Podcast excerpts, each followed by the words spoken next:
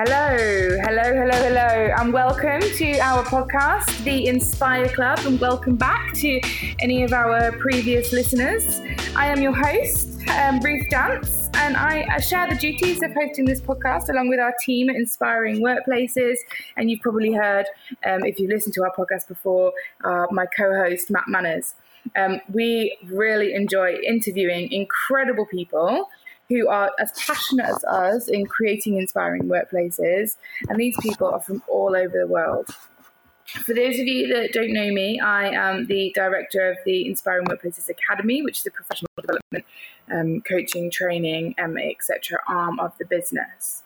And just like in the 1990s classic Fight Club, we do have one rule. And our one rule is that each guest must share a story of one person that has inspired them along the way putting positivity out into that world and thanking someone who maybe had no idea. It could be a past colleague, it could be anyone really, maybe someone from the world of work, someone outside of work as well. So I should probably let you know who our guest is for today. I'm really excited to be joined by Emma Bridger. Um, if any of you haven't heard of Emma Bridger, um, here's a little bit of info on her. Um, she is the founder and director of People Lab. Um, People Lab are one of the world's leading employee engagement um, and experience experts, um, and she is also, in my opinion, one of the most, maybe the most passionate person I've ever met about helping organizations design and create these great experiences which helps people to really, truly be their best. Um, Emma has so much experience and so many connections around the world. She's often my go to person, in fact. Um, she came to this world and this field of employee experience um, probably through a more unconventional route. Um, she was previously a lecturer in psychology but specialized in behavior change, and then combined her educational background um, along with her business experience to go on and do amazing things. Emma um, is a conference speaker, she's an advisor to a government task force group in here in the UK. She works with so many organizations and she has also been published in many industry journals. And probably the two biggest things that I will um, take my hat off to Emma for what she's done over the last few years is um, write and publish two amazing books. The first one is The Practical Introduction to Employee Engagement. It's a five star rated book on Amazon, now in its second edition. And the second one, and congratulations, Emma, on the release of the book that's just come out, which is Employee Experience by Design, which has been out, what, like a few weeks now.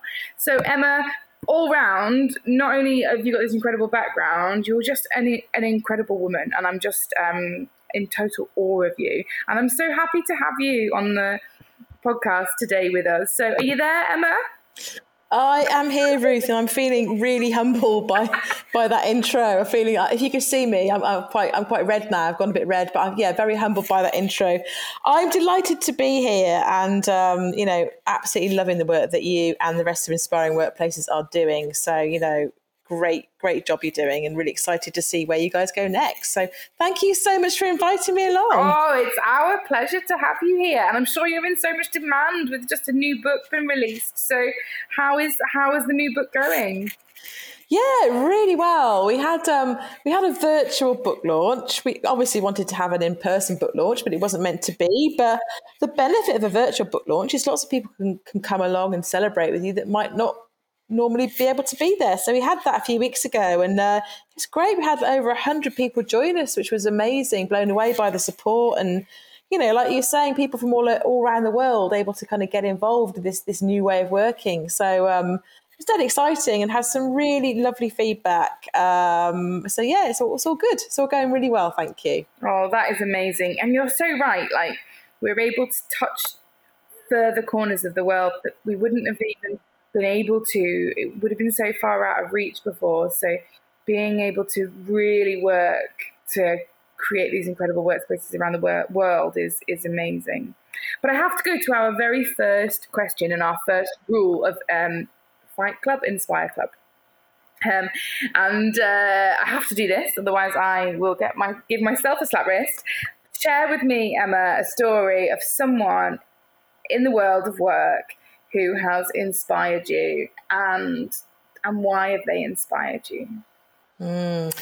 So I know this is dead cheesy, right? But I've got to say, my dad. Um, my dad is called Terry Davis, and he um, has well, he's retired now, but all of his life he he worked for himself, and um, obviously he's an amazing guy because he's my dad. But in the world of work, you know, I, I learned so much from him. Um, I think the first thing is that you know he he was actually a real feminist. He always brought me up to say you can do anything that you want to do, Emma. You know, you put your mind to it, you can do it. And and that was a really kind of key part of my mindset growing up. He instilled that kind of, I suppose, that ambition and belief. Um, you know, I saw him, he had a number of different businesses, but I saw him work really hard, put the effort in. But I also saw him fail. Um, you know, there was a time when we were growing up when we actually lost our house because things things didn't go so well for him. And I saw him pick himself up, dust himself off, and and and kind of get on with things and you know and be very very successful again so i kind of learned those sorts of lessons from him um, and i also saw him treat people really well you know people loved working for him he was a really generous man um, and i saw him you know great leadership skills saw him lead people really well um, and, and also give people a chance as well i remember you know, the last business he had before he retired was a, builders and plumbers merchants business in Birmingham. And I remember I used to go and work for him on a Saturday, as you do when you're a kid. And I remember he, this, this, young lad coming in um, and this sort of see well, he didn't have a CV, I don't think, and he was just really desperate for a job. And my, I remember my dad was saying, "Okay, yeah, I'll, I'll give you a chance." This guy had been around loads of different places, and my dad was like, "I'll give you a chance." And I saw this this this young lad kind of grow and develop over the years, and end up kind of being the, um, the the warehouse manager, and so I saw you know saw him nurture and develop people. So I know it's dead cheesy, but I'm going to say my dad. Oh, Emma, that is so lovely. Does he know this? I don't know if he does. You know, I probably should tell him more often. I mean, you know, I, I, I do sort of sometimes share with him what I've learned from him. But yeah, I probably should tell him more often, definitely. Oh, that's amazing. And I'd like to interview your children on a pod, on a podcast episode in a few years' time and say who inspires you, and I and I reckon they'd say my mum. Uh, I don't think they would. They're at that stage where they're like massively embarrassed of like everything I do. So. oh, oh dear. We grow out of that stage, hopefully. Yeah, we? definitely, definitely. Teenage years. Oh my um, goodness. Emma, what is your what? What's your purpose? What is your what drives you? What's your my why? Yeah, it's, it's really interesting because, like, going back to the story about my dad, um, whilst you know I really admired what he'd done, he also put me off ever wanting to run my own business because I sort of saw the blood, sweat, and tears and thought it looks like a bit too much like hard work. Not that I'm afraid of hard work, but the emotional side of it, you know. And so I worked in house for many years, as you know, and while I was working in house, I observed firsthand, you know, companies getting it wrong, really badly getting it wrong with their people. And I just kind of had this real wake up call. It wasn't like an overnight thing, but over the course of years, I just thought, you know what, we, we're just at work for such a massive part of our lives. And it doesn't have to be, and it shouldn't be a miserable experience. And I'm sick of companies getting it wrong with their people. And, and I just felt like, you know, we know, right? I'm preaching to convert here, but we know when we get it right with our people, it, it's, it's good for everybody. You know, people benefit, they thrive, they want to work, work with you, work for you, customers benefit, and the companies benefit. And I just thought, I, I, can't sit back and watch this happen any any longer. And and so that's kind of what inspired me to start People Lab. That you know, work shouldn't be a miserable experience. It doesn't have to be a miserable experience. And that was kind of that's my why really is to help companies to get it right with their people so that people can thrive and be their best. Because i just think it, it, why does it have to be such a, a, crappy experience? It shouldn't be. So that's that's really kind of what drives me and gets me out of bed every morning. Oh that's amazing. What's the best experience you've ever had then? I'm, I'm sure there's some crappy ones like you're saying but what's the best experience you've ever had? Yeah. I, do you know what? I, again it's really cheesy. Um, i've had I'm very lucky. I've had lots of amazing experiences at work and also lots of hilarious and, and tragic tales to tell as well. Um, but something that always really sticks in my mind was um, going back to my in-house days. I, am a real, I, I'm, I'm a real music lover as people that know me will, will know this. And I used to be in bands and I love music and I'm passionate about music. And um, I remember when I was working for a, um, a large energy corporate with lots of, um, you know, working with the senior team there, lots of white men of a certain age, all dressed the same.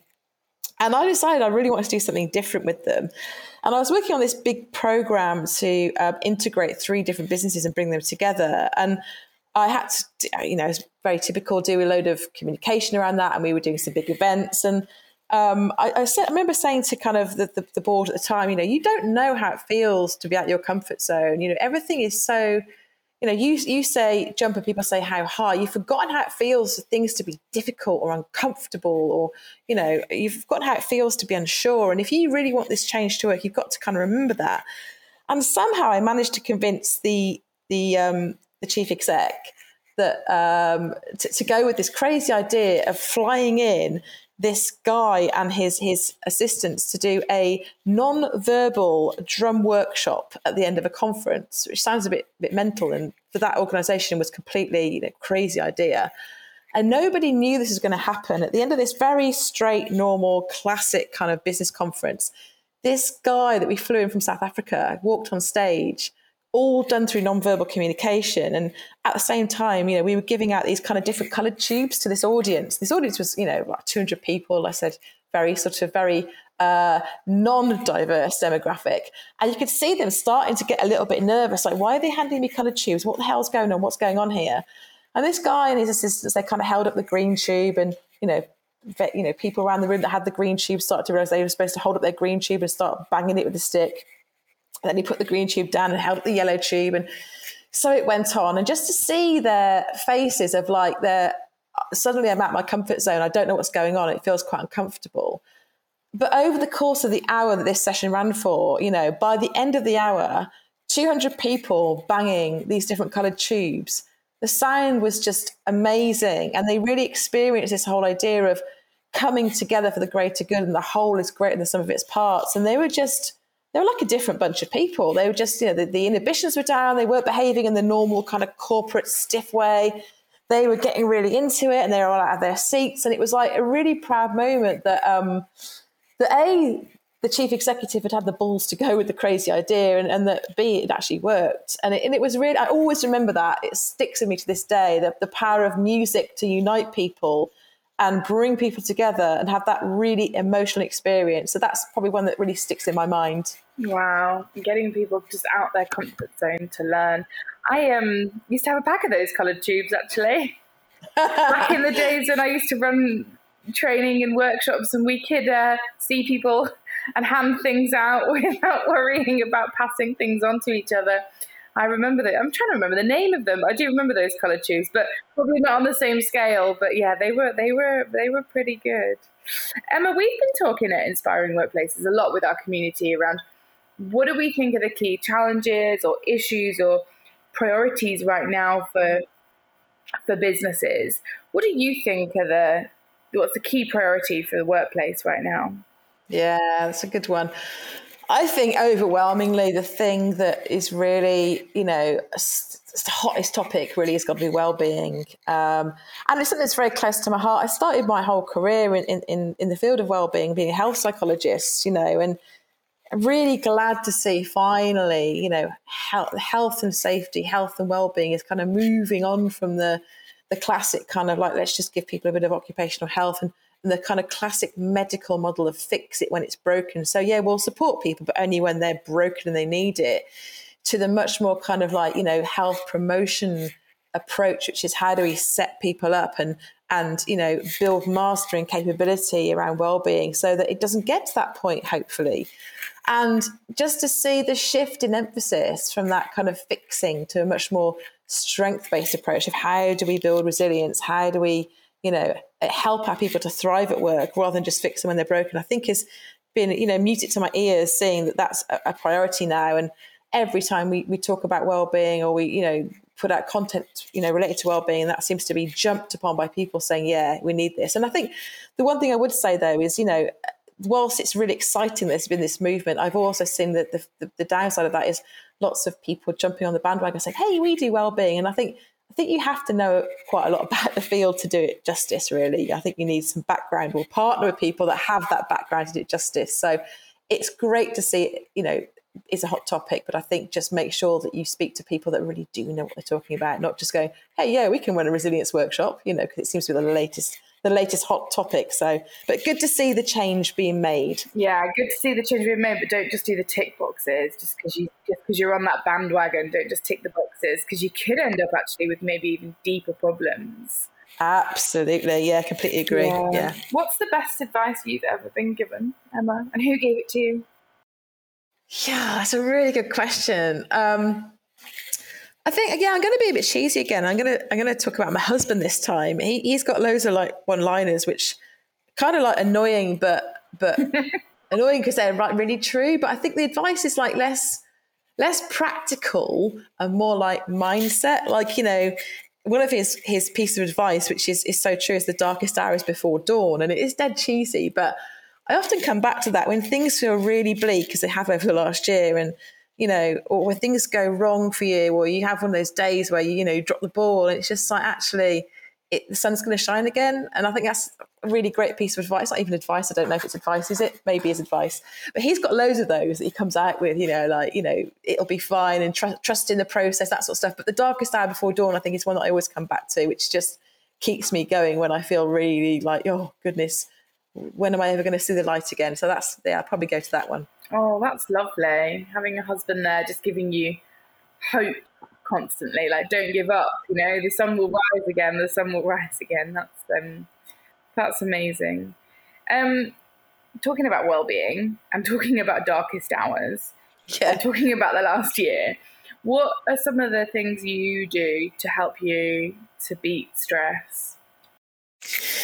Yeah, it's um, it, that's a really great question. It's the whole physician heal thyself because, like I said, I started off in health psychology, right? That's that's I was a lecturer at university and I, I worked in the field and I did lots of projects on this sort of stuff and and I kind of I, you know I go out and I talk about this stuff and I know the theory, but you know every now and again I realise that I, I'm not in a good place mental health wise and and I, I always turn to the work of Shawn Achor, who is one of my his, his TED talk. If you've ever seen it, um, the Happiness Advantage, check it out. It's one of my all time favorite TED talks, and um, he's an amazing professor of, of, positive psychology. And but he what he does is he puts the the ideas and the advice into really kind of like plain speak that's dead accessible and. I kind of follow his advice really. It's stuff that I know, but I forget about. And it's it's the classic stuff around, you know, um, take some exercise, meditate, um, gratitudes, gratitudes, you know, we know absolutely help your brain to remember to look for the positive rather than just the negative.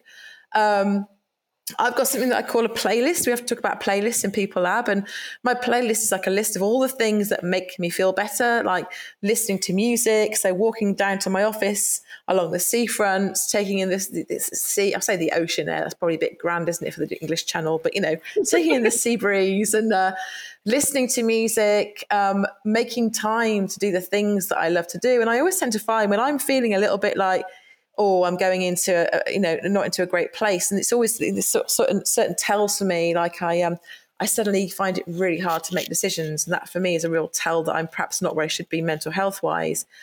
And I look at my playlist and I think, you know what? Guess what? This is obvious stuff and I know this stuff, but I haven't been doing the things that I really should do that help me kind of to to keep on top of my kind of mental health. And it's things like I say, you know, going for walks, spending time with people that I love, um, watching funny movies, um, reading good books, listening to music, going to see music, playing music, all those things. It's just making time for that sort of stuff. But highly recommend checking out Shawn's TED Talk because he just it's, it's the funniest TED Talk. It's 20 minutes long and he just gives really great advice in that. So that that would be my, my top tip there.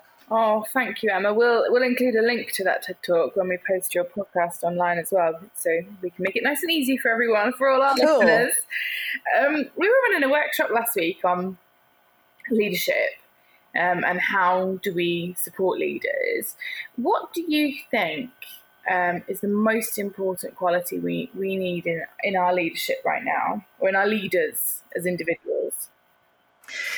Yeah, that's that's an easy one for me to answer, and it sounds dead dead simple. But I think if there's only one thing you do as a leader, listen. That's it. There's lots of other great stuff you can do, of course, but if you just actively listen to your people, for me, that will get you like such a long way, you know, forward in terms of being a great leader. Because I think, you know, leaders often, you know, they think they have to have all the answers and they think it's showing some sort of weakness if they ask great questions. And I think just starting off by genuinely listening to people, I think I think we need to help people get better at listening. And it sounds really obvious. And when I do kind of coaching training, do quite a lot of listening. And to start with, people always say, well, yeah, yeah, you know, everyone, think, everyone thinks they're a good listener, right? Oh, I'm really good at this. But once you kind of delve into a little bit more deeply, you realize that perhaps you're listening for the gap where you can make your next really clever point rather than genuinely listening to understand. And I always say to people, if you spend time listening to people and you don't feel a bit knackered at the end, you're probably not listening properly. So I think that's that's my my top tip, really. My one thing that I say, not just leaders, all of us need to do better, myself included listening, true, deep, level five listening is really hard. I agree. Absolutely exhausting. I remember when I did my coaching qualification, I first had to be coached. And I was like, oh, wow, these coaches, they get paid quite a lot of money for this stuff. Like, wow, really, they don't really have to do much. Then, when I went through the training on how to do it, the reality is it's so hard to actually learn to listen properly, like really listening at that level, not listening for you or waiting for your turn to speak, like you say, or yeah, um, listening, true listening, and not just te- le- uh, teaching it, but that practicing of it. Mm, really good. Absolutely. So, helping our leaders and helping all of us to learn how to listen and practice how to listen more. Emma, is there anyone you'd like to swap jobs with right now? Oh, I don't know. Right now, probably, I don't know because everyone's having a tough time, aren't they? No matter what industry you're in at the moment, you sort of look at other people and think, oh, I don't think I'd like to do that at the moment. But I think, um, I think, in, in, you know, pre-COVID, in, in a previous life, I, have said mentioned the music thing, and I, um, I used to be in a band, and um, you know, we we actually back in the day in the '90s, and we, you know, we, we did have a record deal and we played Reading Festival a few times, all that good stuff. And I kind of felt like, you know, I, I kind of no, I don't wish because I don't see any point in having regrets, and I absolutely love what I do. Um, but I, would kind of love to be in the music industry again for a day, just on stage playing great songs, you know. Um, with an audience, I assume. Yeah, yeah, with an audience, absolutely. Hanging out with my bandmates, you know, it's just to do that again for a day would just be amazing because it was just such a brilliant roller coaster ride of highs and lows being in a band, but it was great fun. And also, you know, again, you, you learn so many lessons from different parts of your life, don't you? And weirdly, it was dead helpful when I went into the corporate world, that experience of being in a band, you know, dealing with uh, celebrities, because I quite often think that, you know, the, the board and the senior people are quite like celebrities in in organisations, aren't they? So uh, yeah, but that's what I do. If I could, if I could go back to anything, I'd kind of go back and be in a, be in a band again for a be day. on stage, have an audience cheering at you. Yeah, loving the songs. wow, wow. What was the name of your band? We were called Formula One, and I played bass guitar and did some some backing vocals. Not not particularly well, but yeah, it was good fun. It was good while it lasted. Wow, we'll have to search for that, Emma. How do you stay? What? How do you stay productive? You know, we've talked about how difficult it's been over the last year. How have you kept yourself productive? Yeah, I think that again that comes back to it's this, the psychology of, of, this for me. Because I mean, there's some like some tools that I use. Obviously, you know, I, am a big fan of uh, Monday, keeping me on on target and all that sort of stuff. But actually i think the way that i stay productive is to is to, to keep my well-being in a good place um, you know when think about you know what, what happens in your brain when when you're feeling good about life and you have a positive experience and you know release lots of dopamine that switches on the learning centers in your brain. And when you're when that's when you're in that place you're just loads better at everything you do. You're just primed to be really good at stuff. And i think that when you start to get, as we call it in, in psychology, in the grip, when you start to get a bit stressed and then your brain sort of starts to go into much more kind of tunnel vision, you, it's really hard to that kind of more creative, higher order knowledge worker style of thinking. You know, that's really hard to write a blog or, you know, to, to think through what you need to do for a workshop, whatever it might be. So I think for me, being productive is about keeping my, my well-being in, in a good place and making sure that I'm, I'm having good experiences at work. And when I have a good experience, I'm just loads more productive. So I think it comes back to that piece, which again, Shawn Achor talks about in his TED talk. So that, that kind of covers that as well. Amazing. So look after yourself, look after your well-being and almost everything else slots into place. Absolutely, yeah. You just you got loads more energy, haven't you, when you're feeling good about yourself and life and what you're up to, and um, you know, just be more innovative, more creative. Like I say, you can you can you can write a blog in half the time, and I think when when you're in that stress place, everything just takes ten times longer because you're just not on not on your game. So yeah, keeping yourself in a good place, I think, is helps me to be more productive. Yeah, that's so that's so interesting. I often have that conversation where people are like, particularly now, not everyone, but many people are working at home and in my husband's case, for example, not leaving the house for a week and having that conversation around go and take two hours to do something for your well being, it will take you half the amount of time to get that work done in the afternoon.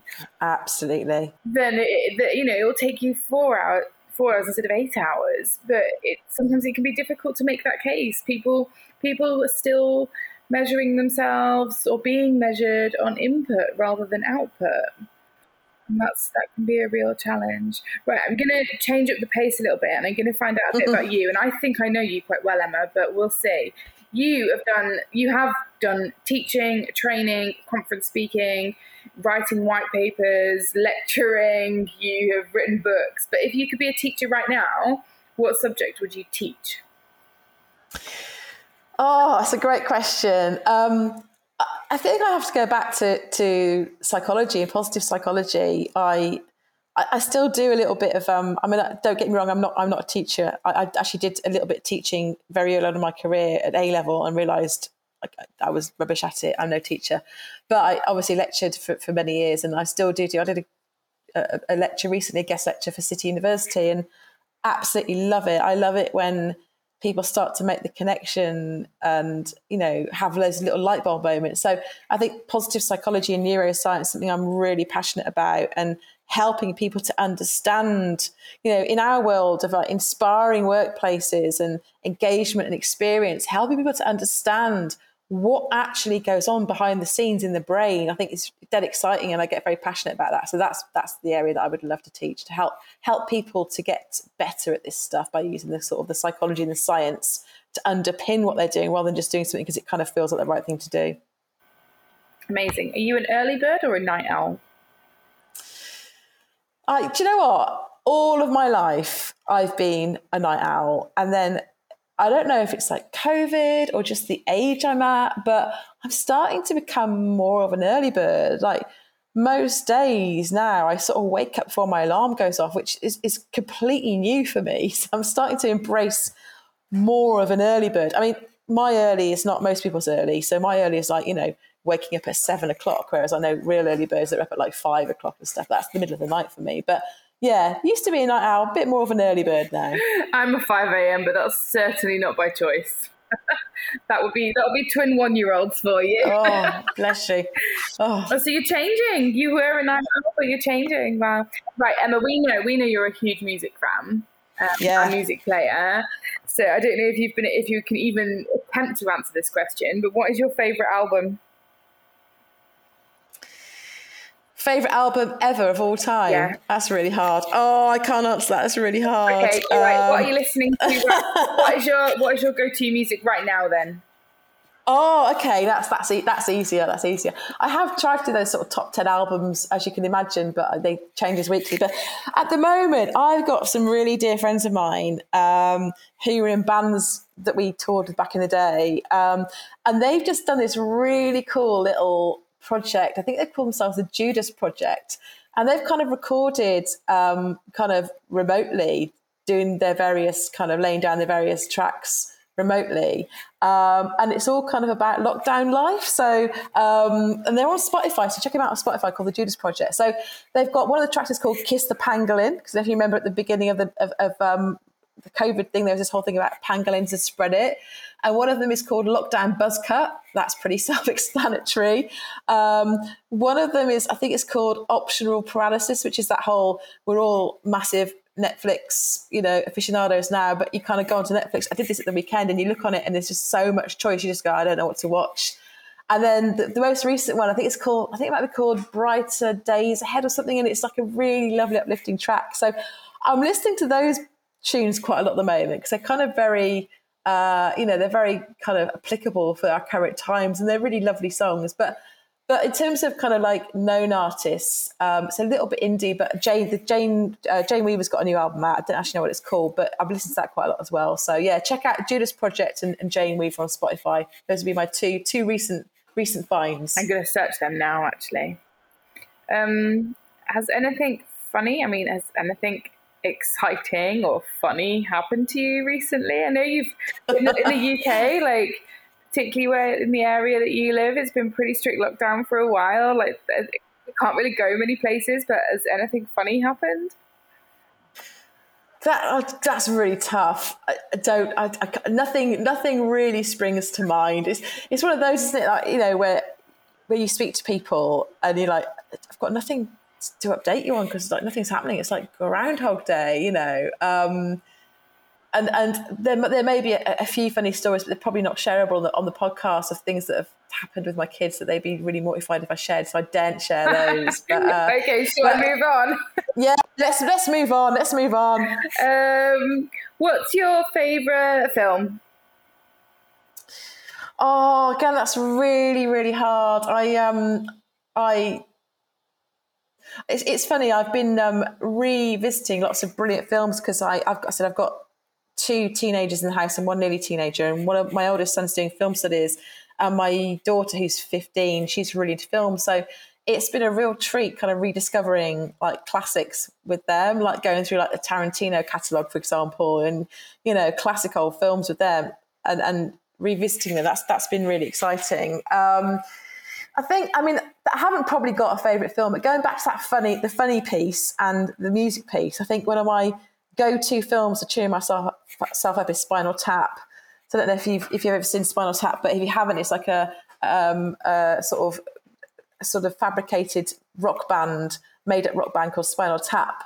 Um, follows them when they're sort of you know they've they've been big and now they're not very big anymore, and they're sort of doing this sort of farewell tour or something like that, and it follows their sort of their tour, and it's just it's just hilarious. And most of the sort of the, the funny moments of the tour are um, based on actual real life kind of rock star moments, the things that really happen. So um, there's there's one that I really like, which is where um, they, they they sketch out on a piece of paper. They they have this idea of having a Stonehenge on stage with them, and they sketch it out, but they kind of get their, their feet and inches mixed up. And the Stonehenge arrives; it's absolutely tiny, and it it, it reminds me of um, you know, back in the day when um, it was in house doing things like, you know, communi- internal communications and all those amazing stories you'd have of those sorts of moments. Again, with the, the celebrities in, in, in the world of work tend to be the, um, you know the board and the executive team. Some of them are cool celebrities, and some of them really aren't. And uh, you know them sketching out ideas for conferences, and they sketch it out. And I have, I have had a few Spinal Tap moments with people I've actually worked with where we've kind of delivered what they wanted, and they, they hadn't really been very clear about it. Things have turned up as like the wrong size or the wrong the wrong thing, you know. So lots of great Spinal Tap moments. But I I always think that you know at some point it'd be great to do sort of an anonymous book of us all sharing those funny stories from our days of like corporate world and some of the crazy things we've been asked to do, all the funny things that have happened to us and all of our sort of Spinal Tap moments. But yeah, Spinal Tap is one of my favourite movies. And Spinal Tap moments, I love that. I love that as a thing. Yes, Emma, let's get this book created. I've got um, two questions for you. Um, first one, where these are my two final questions where is the best place in the world? I know we haven't been very far over the last year or so, but where is the best place in the world you've ever been to? Oh, again, that's really hard, Ruth. It's like, how do you pick one place? Um, do you know what? I, when people always say to me, you know, and I'm lucky that I've, I've travelled with work and also, you know, personal all over the world in my life, and I've loved travelling. Um, I mean, who doesn't, right? But um, and I was one of my kind of top traveling moments, I was really lucky that I, I got I went interrailing as a lot, lot of people of my age did. I'm 50, so a lot of people my age didn't, didn't go around the world, couldn't afford it, went interrailing. And I went interrailing the year after the Berlin Wall had come down. It was the first time you could um, go to Eastern Europe without visas, and obviously way before Google and internet. So me and my friend trundled off around Europe, and, and we went to um, one of the first places we went to was, was Berlin, and we did East Berlin, which is amazing. Then we went to Prague, and we had zero idea what to expect because we'd never seen photos and we didn't really know what it was going to be like. And obviously now, anyone who's been to Prague like, oh my god, it's amazing. And I just remember walking, you know, getting off the sort of the, the train and getting into sort of the center of Prague and just being blown away by the beauty. And, and that was a very exciting, you know, time. And also something that I kind of feel like it's really hard now for, for, for younger generations to have those kind of amazing, uh, spontaneous kind of reveal moments because they can always look everything up before they ever get anywhere, right? So, I, I, so that, that sort of sticks in my mind. But going back to the questions, when people sort of say, "Oh, where would you like to live?" I kind of always say, oh, "There's nowhere else I'd rather be than the UK," because being passionate about music, we rule. We rule the world when it comes to music. I think, and you know, in any given town in the UK on any given night, you can always go see amazing live music. And the amount of bands I've seen on the way up that are hugely famous now, you know, not not because I'm big or clever, just because I love going to see bands, and you just catch these brilliant bands who years down the line, you go, wow, I saw them. I remember seeing Nirvana in Manchester. There's like 50 people in the audience. I remember seeing Oasis when, you know, they were a tiny little, you know, unsigned band in, in, in Manchester. And so for me, there's nowhere else I'd, I'd rather be. But I love to travel and go see different places. But I think you can't beat the UK if you're passionate about music. You can't beat it. No, absolutely. And my final question for you, Emma, and this is the staple one. This is the big one. Who would oh, you oh like? To, who would you like to nominate to come on Inspire Club? Oh, that's a really good one. Um, oh, that's a good one. Um, have you guys had Perry Timms on yet? Uh, I think we have. Oh well, there you go. See, you're already ahead of the head of the head of the curve. Perry Perry's really inspiring. So if you had him on already, but people haven't listened to his podcast, go listen to his podcast because he's dead inspiring. Um, there's a there's a guy that we've been working with, um, one of the things that we really found actually writing, so myself and my, my co author, um, Belinda Gannaway, um, when we were writing EX by Design, absolutely blown away by the generosity of the community to, you know, give us interviews, give us their thoughts, help out. And it definitely made for a, uh, you know, a way better final product in the book than it would have done if it just been like, you know, me and B and our ideas. And someone that really springs to mind is a, is a, a wonderful chap called Damon Deaner. Have you heard of him? He's um, he was head of employee experience or director of employee experience at IBM. Um, he's hugely inspiring and hugely generous with his time. You know, he's he's come along to a number of our sort of webinars and what have you, and um, very inspiring guy. And he's someone that you know recently um, has inspired me. And also, um, someone else who, who I've been very inspired by is a lady called Helena Clayton, who does a lot of work around love and leadership, which I think is a really kind of brave and interesting idea to look at the, you know, how love could and should feature at work and with leadership. And she's someone that I've recently been very inspired by. So check out her work as well. But she, she's awesome. So those are the two that sort of spring to mind. Thank you. Well, that's three, including Perry. So yeah. we, we haven't released Perry yet, but we will be having a podcast recording of Perry. So that one's on the radar. And then the other two, so we're coming for you. Helena and Damo, did you say? Da- Damon, Damon. Damon. Damon. Helena and Damon, we're coming for you to be guests on the Inspire Club. Wow, Emma, thanks so much. And I knew you were big into music, and I didn't know you had a record deal. So I thought I knew you. And then I've just even found out even more about you today. Um, I don't know if this woman, if there's any talents you don't have, to be honest, Emma. a mother to three children, a, a, lecturer, an author, an incredible consultant and coach, and also um, a band member with a record deal. I mean, incredible. We've got so much to check out from the Judas Project to um, TED Talks to all these people to check out. So thank you so much. But thank you for sharing. I really, I, I always enjoy chatting to you, um, even more so when we get to record it and share it with everyone else.